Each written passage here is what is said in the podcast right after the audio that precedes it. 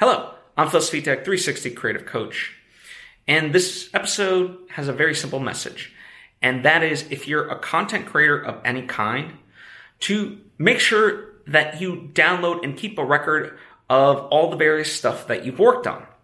See, we take for granted oftentimes that, especially in the digital age, that when something's posted online, right, that it's going to be there forever and we can access it, fans can access it, and so forth. But that's not always the case, right?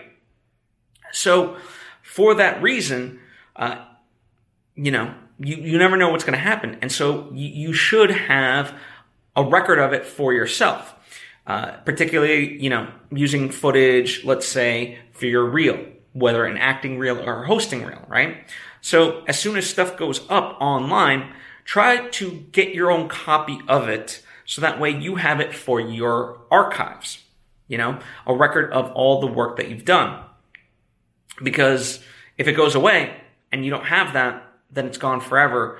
And while, yes, you can put it on your resume and so forth, it becomes, you know, whenever people kind of ask you about it without being able to show it, it's a lot more difficult to kind of prove your worth in a sense, especially if you are, you know, a content creator in those realms, right? So I don't care if it's a picture, a video, a song, and so forth. Always, uh, if you've contributed to it in any sort of way, make sure you have a record of it um, in some sort of way.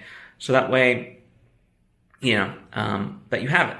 And, you know, the sad part is there's been various projects in my life that I've worked on that unfortunately, you know, I, I think are really wonderful, but I just, they, I, I don't have a copy of it for myself. I can't reference it. And I've tried to find, you know, I've tried to buy DVDs of certain stuff that I've worked on in the past and they're just not there.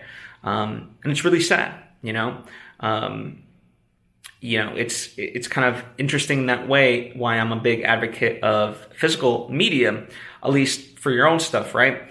You know, um, there could be movies out there that you've worked on, and they go from a streaming platform to streaming platform, and then at, at a certain point they might be taken down um, for whatever reason, and you know, then it's like how you access it, right? And so for any of the stuff that I've worked on in terms of movies in the past, I now have a physical copy of it in terms of DVD that I bought and paid for myself, so I can I can have that record of it, you know? That way I have, you know, no matter what happens, even if it's available on streaming platforms, um, you know, so be it. I still have that copy just in case that goes away.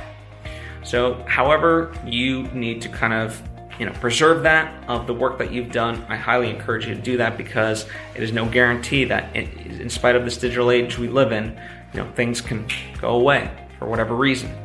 Um, and so you want a backup copy for your own records. So that's my message to you, pure and simple. Thank you for taking the time to tune in. I appreciate you and hope to see you next time.